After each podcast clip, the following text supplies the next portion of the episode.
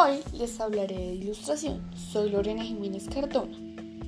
o también conocida como iluminismo, también llamado así, ya que ilumina la verdad que se ha mantenido en la oscuridad por tantos siglos por el pensamiento religioso. La ilustración se creó para poner a prueba todos los dogmas sociales, políticos y religiosos del mundo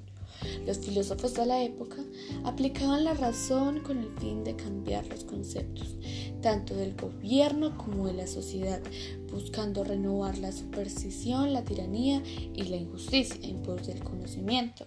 tolerancia e igualdad de todas las personas ante la ley y la sociedad. Con la ayuda de los filósofos de la época, quienes forjaron los derechos humanos, ya que decían que Dios o filósofo se daba a conocer mediante la naturaleza, las leyes y la justicia, la educación y la pedagogía. Por otro lado, tienen unas raíces muy fuertes en la ilustración,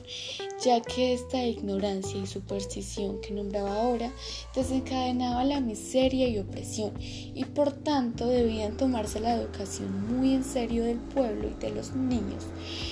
Con el avance de la educación se publicó la primera enciclopedia,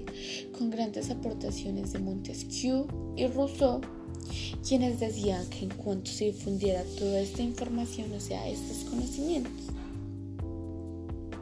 razón, la humanidad haría grandes procesos y cambios. Esta razón proviene de la naturaleza